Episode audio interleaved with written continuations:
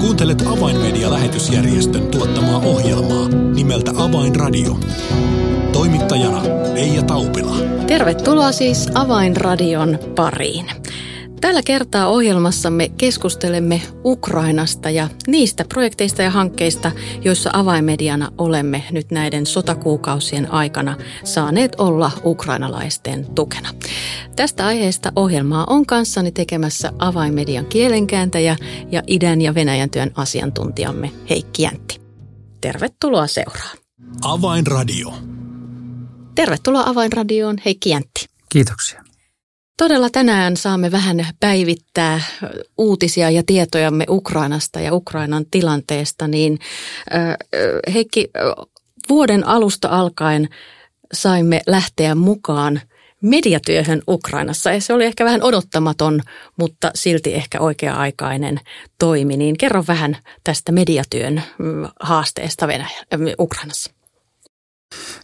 Joo, meidän yhdistyksemme on tehnyt tuonne itäiseen maailmaan, entisen Neuvostoliittoon monenlaista työtä, kirjallisuustyötä ja on ollut joitakin radio- ja TV-työhankkeitakin ja nyt sitten viime vuoden lopulla noin vuosi sitten saimme pyynnön Ukrainan helluntai-kirkolta. Mikhail Panochko kirjoitti meille kirjeen, että heillä on tällainen radio M, radio Moslivast, eli radiomahdollisuus hmm. suoraan käännettynä.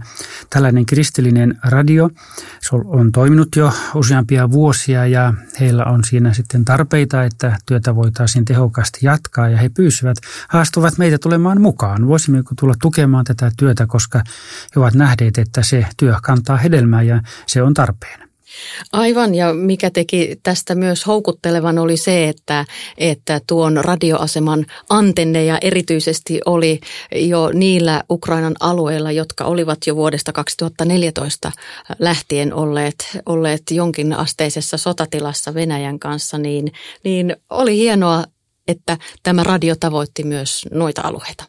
Kyllä, on mielenkiintoista se, että vaikka se tietenkin kuuluu eh, internetin kautta, vaikka Suomessa voi kuunnella sitä missä hyvänsä, mutta ihan paikallisilla radiotaajuuksilla se kuuluu jo useammassa kaupungissa Ukrainan itäosissa. Ja se ei sinänsä ollut meille täysin uusi asia, sillä kun vuonna 2015 teimme rukousmatkan, avaamisen rukousmatkan Ukrainaan, me kävimme Slavianskin kaupungissa ja siellä heillä oli yksi niistä studioista.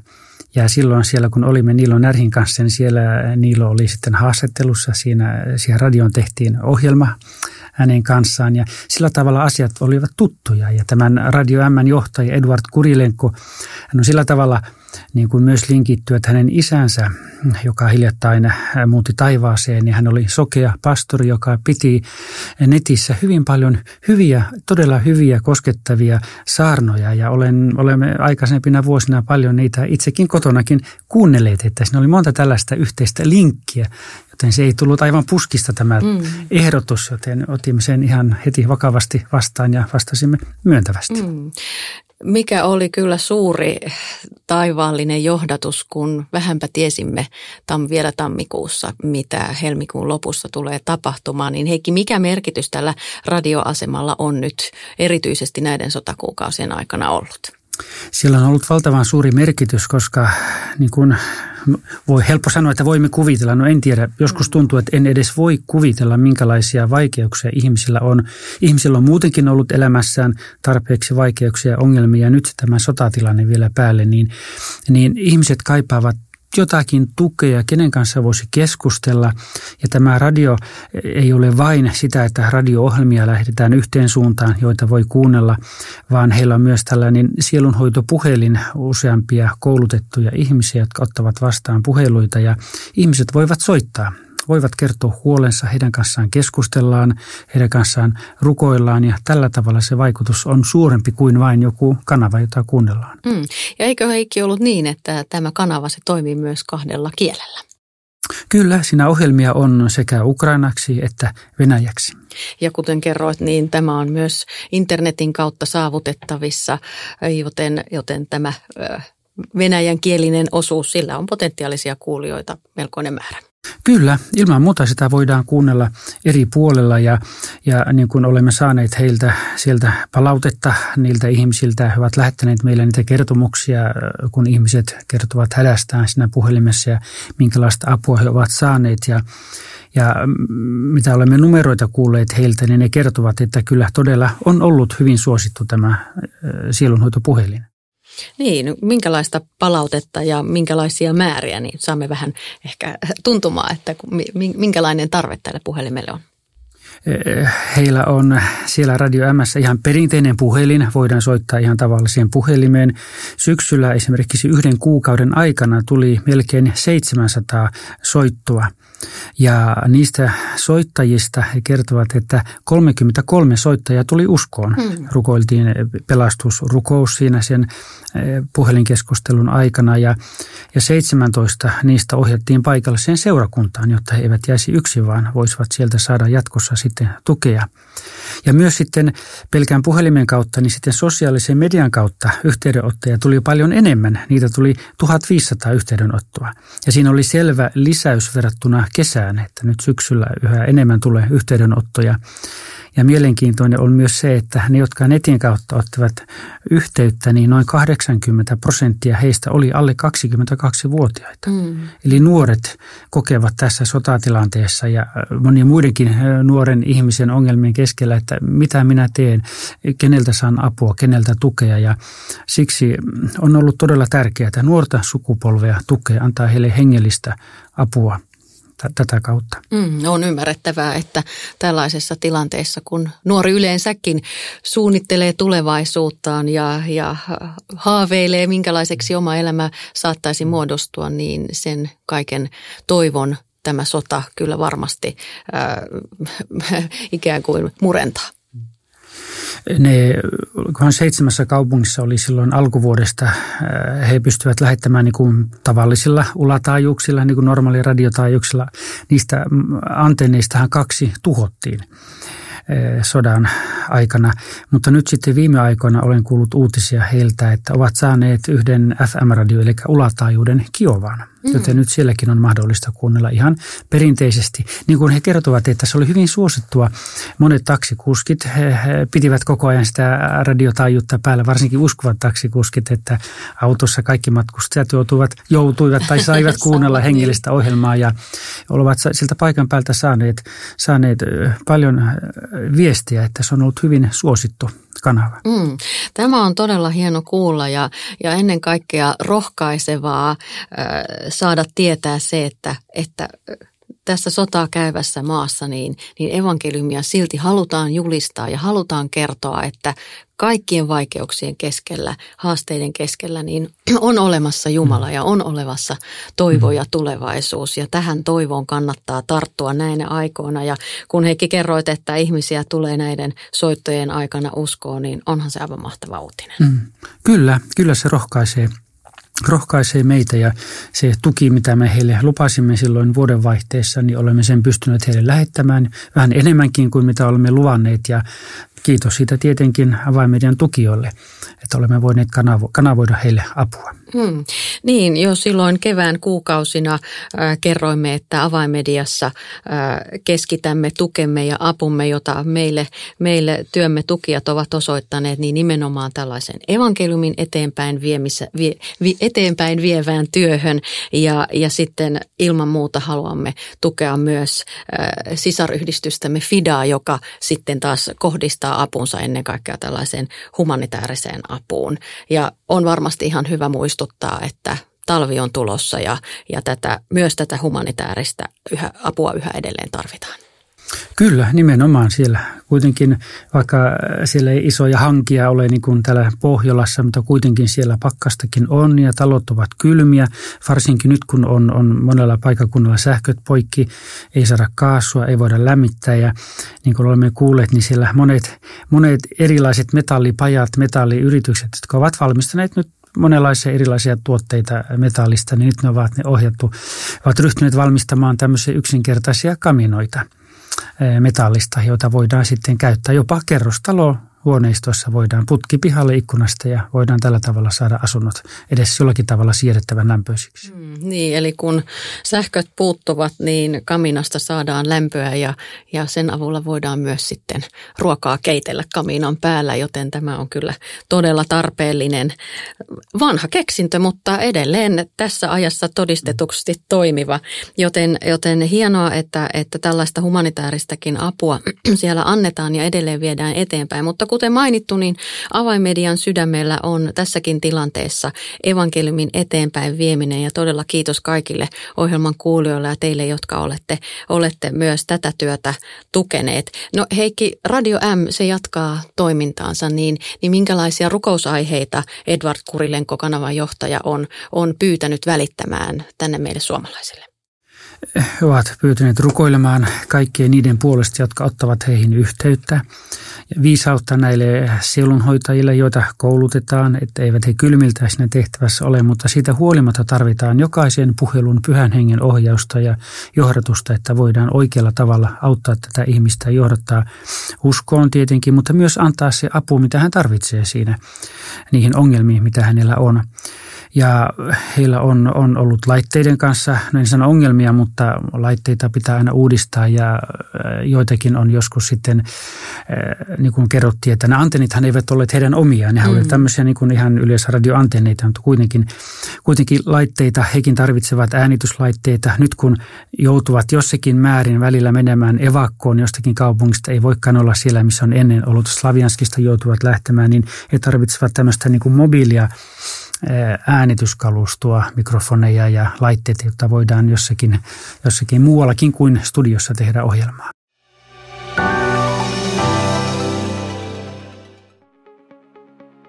Tiesitkö, että evankeliumi menee juuri nyt eteenpäin median välityksellä ympäri maailmaa?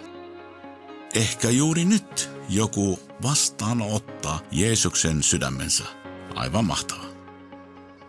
Tue siis työtämme ja lahjoita haluamasi summa Mobile Pay-sovelluksen kautta numeroon 30330, siis 30330.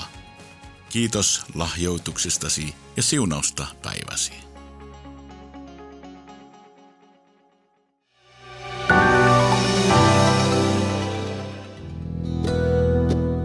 Avainradio. Signaali sydämiin. Kuuntelet Avaimedia-lähetysjärjestön tuottamaa ohjelmaa ja tässä ohjelman alkupuolella olemme keskustelleet Heikki Jäntin kanssa Ukrainan tilanteesta ja Radio M merkityksestä nyt erityisesti sodan aikana. Radio M, se kertoo evankeliumia ja välittää toivoa ja vastaanottaa ukrainalaisten puheluita ja antaa heille tällaista ikään kuin henki, henkistä ja hengellistä tukea ja apua. Ja, ja Heikki tuossa ehti kertoa, että, että kanavan kautta on tullut myös kymmeniä ihmisiä uskoon ja heitä on saatu ohjata eteenpäin sitten seurakuntien ja muiden uskovien yhteyteen. Heikki, nämä ovat sodan keskeltä rohkaisevia uutisia, mutta, mutta tilanne se edelleen jatkuu ja, ja seuraavaksi voisimme keskustella seurakuntien tilanteesta Ukrainassa. Niin tiedämme, että maa on iso ja laaja, mutta osa ää, maasta on, on jo miehitetty, mutta näilläkin alueilla seurakuntia toimii. Niin kerrotko vähän tästä? Kyllä. Vaikka monet ovat lähteneet evakkoon sieltä miehitetyltä alueelta monet ihmiset, niin edelleen siellä on seurakuntia. Ja niillä seurakunnilla on tietenkin nyt vaikea tilanne, koska miehitysvalta suhtautuu hyvinkin kielteisesti seurakuntiin, mutta ne seurakunnat pystyvät kuitenkin monet niistä jollakin tavalla toimimaan. Jotkut pastorista ovat joutuneet lähtemään, on ollut mahdotonta jäädä sinne, mutta kuitenkin monet ovat jääneet ja Ukrainan helluntaikirkko haluaa pitää huolta omista seurakunnistaan, omista pastoreistaan. Ja sen tähden Juri, joka täällä hiljattain kävi, Juri, joka on siellä yksi johtohenkilö Ukrainan helluntai-kirkossa, niin hän kertoi, että he haluavat auttaa. Tällä hetkellä heillä on noin 80 pastoria siellä miehitetyillä alueilla. Ja näillä velillä on vaikea tilanne. Mutta toisaalta on mielenkiintoista niin kuin kuulla ja nähdä, me olemme aikaisemminkin kuulleet vuosien mittaan, että Ukrainassa evankeliset seurakunnat ja helluntai-seurakunnat ovat hyvin arvostettuja yhteiskunnassa. Heillä on usein ollut yhteisiä tapaamisia viranomaisten kanssa ministeritasolla, ihan presidenttitasolla ja seurakuntien työtä arvostetaan. Mm. Ja nyt sitten varsinkin sotatilanteessa niin on nähty, että seurakunnat ovat lähteneet, lähteneet suurella innolla ja lämmöllä ja rakkaudella auttamaan maamiehiä jakamaan humanitaarista apua ja lohdutusta. Ja, ja se on nyt ollut jossakin mielessä, voisi sanoa, niin kuin avainasemassa myös näillä miehitetyillä alueilla. Mm, kerro tästä vähän tarkemmin, mistä tämä ikään kuin esiin nousu johtuu? Näillä miehitettyjen alueiden paikkakunnilla ovat monilla paikkakunnilla niin kaupungin tai kunnan johtaja ja, ja, ja hallitus ovat joutuneet lähtemään evakkoon. Se on ihan Ukrainan hallitus on näin antanut ohjeet, koska heidät muuten Venäjä sieppaisi ja siellä heitä voidaan kiduttaa ja, ja kiristää ja kaikkia tällaista. Ja kun sitten monilla paikkakunnilla ei ole tämmöistä niin nyt sitten, että kuka siellä vastaa, mm. mitä kaupungissa tai paikkakunnalla tapahtuu, niin seurakunnille on tavallaan niin kuin tullut paljon vastuuta siinä. Ja äh, monet paikkakuntalaiset sitten niin kuin äh, näkevät, että ainoa tämmöinen toimiva instanssi, mikä siellä on, niin se on seurakunta. Mm. Ja se on vielä lämmin paikka, koska siellä niin kuin tarkoitan, että siellä niin kuin suhtaudutaan ihmisiin rakkaudella. Siellä pystytään jonkinlaista apua tarjoamaan ja aivan niin kuin mielenkiintoisesti äh, juuri mainitsi, että monet paikalliset ovat todenneet, että kun he katsovat paikallista kirkkorakennusta, helluntai-kirkkoa, niin jos he näkevät, että siellä palaa valot ikkunasta, niin, ikkunassa, niin he niin kuin uskovat siihen, että nyt toivoa vielä on. Mm. Niin, monista seurakunnista on todella muodostunut tällaisia niin kuin avun antamisen ja avun saamisen keskuksia, eikö mm. näin? Kyllä, kyllä, mutta siellä veljet, pastorit, jotka näissä seurakunnissa ovat, niin hehän eivät tällä hetkellä pysty yksin pärjäämään. Heistä monet ovat käyneet maallisessakin työssä pastorin toimen lisäksi. Nyt ei ole työtä, ei pysty saamaan palkkaa ja sen tähden tarvitaan taloudellista apua ja Ukraina helluntai-kirkko haluaa tukea näitä pastoreita, jotta ne voisivat siellä näillä avainpaikoilla vielä toimia ja jatkaa työtä ja sen tähden siihen tarvitaan varoja, että heitä voitaisiin mm. tukea. Niin, tässä aivan hiljattain mainitsemasi äh, hellun, äh, Ukrainan helluntai-kirkon äh, kansainvälisten yhteyksien johtaja Juri Kulakevits kävi vierailulla Suomessa ja Ruotsissa ja häneltä saimme näitä tuoreita terveisiä erityisesti juuri näiden miehitettyjen alueiden seurakuntien ja pastorien tilanteista ja, ja mitä, mitä saimme vastattua Jurille? Oliko meillä mahdollisuuksia nyt jollain tavalla avaimediana sitten auttaa tässä tilanteessa? Kyllä me näimme sen suuren tarpeen ja koimme, että ehdottomasti pitää tukea seurakuntien työtä ja siksi me annoimme apua – apua Ukraina helluntai-kirkolle juuri tähän näiden miehitettyjen alueiden seurakuntien ja pastoreiden tukemiseen. Ja kyllä Jori oli kovin otettu siitä, kovin kiitollinen oli ja sanoi, että tämä on todella, todella tärkeä apu, koska heillä on nyt niin suuret tarpeet, että itse eivät pysty pysty kaikkeen vastaavaan ja siksi on tärkeää meidän olla siinä mukana taloudellisesti ja myös, niin kuin on ollut puhetta, mm. niin muuta myös rukoilen heidän puolestaan. Niin. Juuri kertoi todella koskettavasti siitä, millä tavoin kaikki eh, heidän rajo, maan rajojen ulkopuolelta saamansa viestit – rohkaisevat heitä ja auttavat heitä jaksamaan päivittäin tilanteita, jotka muuttuvat hyvinkin nopeasti, niin, niin Juri kertoi, että hän sunnuntaisissa Jumalan palveluksien yhteydessä hän, hän avaa puhelimensa ja lukee niitä monia monia viestejä eri puolilta maailmaa. Me rukoilemme teidän puolestamme, me olemme teidän rinnallanne.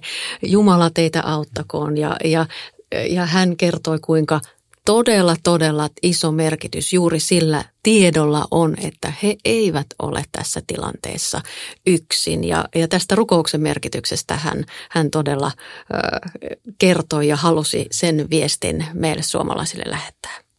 Kyllä, kun me kuuntelemme uutisia, mehän olemme nähneet siellä, kuinka Ukrainan presidentti Zelenski on pitänyt yhteyttä Euroopan maiden johtajiin ja muidenkin maiden johtajiin, ja hän niin kuin kokee, että olkaa meidän rinnallamme.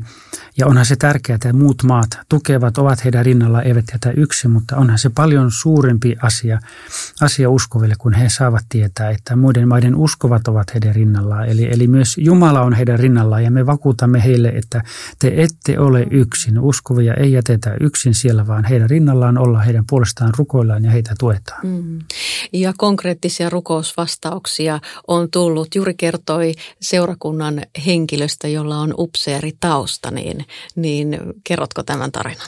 Niin, se oli mielenkiintoinen, kun hän kertoi, joo, tämä upseeri, jolla on hyvin paljon kokemusta sodasta ja sodan käymisestä ja, ja hän, tämä upseeri itse kertoi, että heillä on siellä rintamalla tapahtunut sellaisia, että on joku, niin kuin, joku ukrainalainen sotilasosasto siellä niin säilynytkin hengissä tai jotakin muuta tällaista niin kuin sotatoimia tapahtunut, sellaisia tilanteita, joita ei voi selittää sotatekniikalla eikä millään muulla. Hän sanoi, että on tapahtunut suoria Jumalan ihmeitä. Mm. Hän ei mitään muuta selitystä löydä kuin, että Jumala on auttanut. Mm. Ja tämä upseri välitti terveisiä, että, että jatkakaa nyt hyvänen aika rukousta, että, että me näemme mm. omin silmin, että, että niillä on todella merkitystä. Joten nyt tämänkin ohjelman kuulijoille nämä terveiset haluamme välittää. Jatketaan rukousta Ukrainan ja ukrainalaisten puolesta, että, että Jumala varjelisi siellä eri tilanteissa ennen kaikkea, että sota saadaan päättymään. No Heikki, myös avaimediana olemme sitoutuneet jatkamaan Ukrainan helluntai-liikkeen rinnalla ja, ja todella on hienoa, että se tuki, jota avaimedialle on, on uskottu, niin olemme sitä nyt todella konkreettisesti voineet eteenpäin viedä tämän radioaseman työn hyväksi ja nyt myös uutena tämä seurakuntien haaste, niin Heikki, mitä, mitä vielä haluaisit nostaa esille tästä Ukrainan tilanteesta, että, että se pysyisi ikään kuin meidän mielissämme? Sen lisäksi, että lähetämme apua sinne Ukrainaan, niin on hyvä muistaa myös se, että ukrainalaisia on kymmeniä tuhansia täällä meidän keskellämme Suomessa. Hyvin tärkeää suhtautua heihin, heihin hyvin, auttaa heitä tarpeen mukaan, osoittaa heille myös Jumalan rakkautta. Ja, ja olemmehan me kuulleet uutisia, että heitä, heistä monet ovat ruoneet käymään säännöllisesti suomalaisissa seurakunnissa.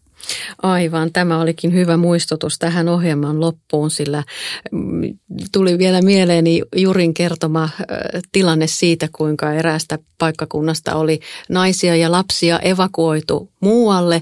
Ja siihen mennessä seurakunta oli yrittänyt tehdä paljon työtä sen eteen, että näiden naisten ja vaimojen miehet saataisiin myös seurakuntaa, mutta jo heti ihan lyhyen ajan kuluessa, kun vaimot ja lapset oli siirretty etäämälle evakkoon, niin kuinka ollakaan puhelin alkoi soida ja nämä miehet tulivat seurakuntaan ja kertoivat, että no niin, te olette auttaneet meidän vaimojamme ja meidän perheitämme ja meidän lapsiamme mitä me voimme nyt tehdä, että, että voimmeko olla jotenkin avuksi. Ja monet nämä miehet ovat nyt tulleet seurakunnan yhteyteen ja kesällä osa heistä on jo kastettu ja, ja nyt Juri kertoi, että vuoden alussa järjestetään seuraava kastetilaisuus ja näitä miehiä on nyt, nyt tullut uskoon. Joten Jumala vaikuttaa monella eri tavoin, joten jatketaan rukousta Ukrainan puolesta. Heikki Jäntti, oikein paljon kiitoksia tästä keskustelusta ja näistä tuoreista uutisista Ukrainasta. Jäädään rukoilemaan edelleen Ukrainan puolesta. Kiitos, Shiro Jaku.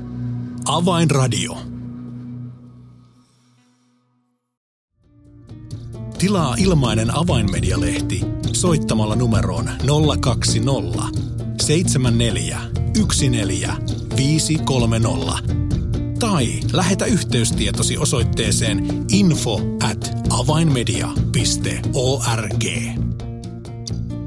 Tässä oli ohjelmamme tällä kertaa. Lämmin kiitos seurastasi ja hei hei!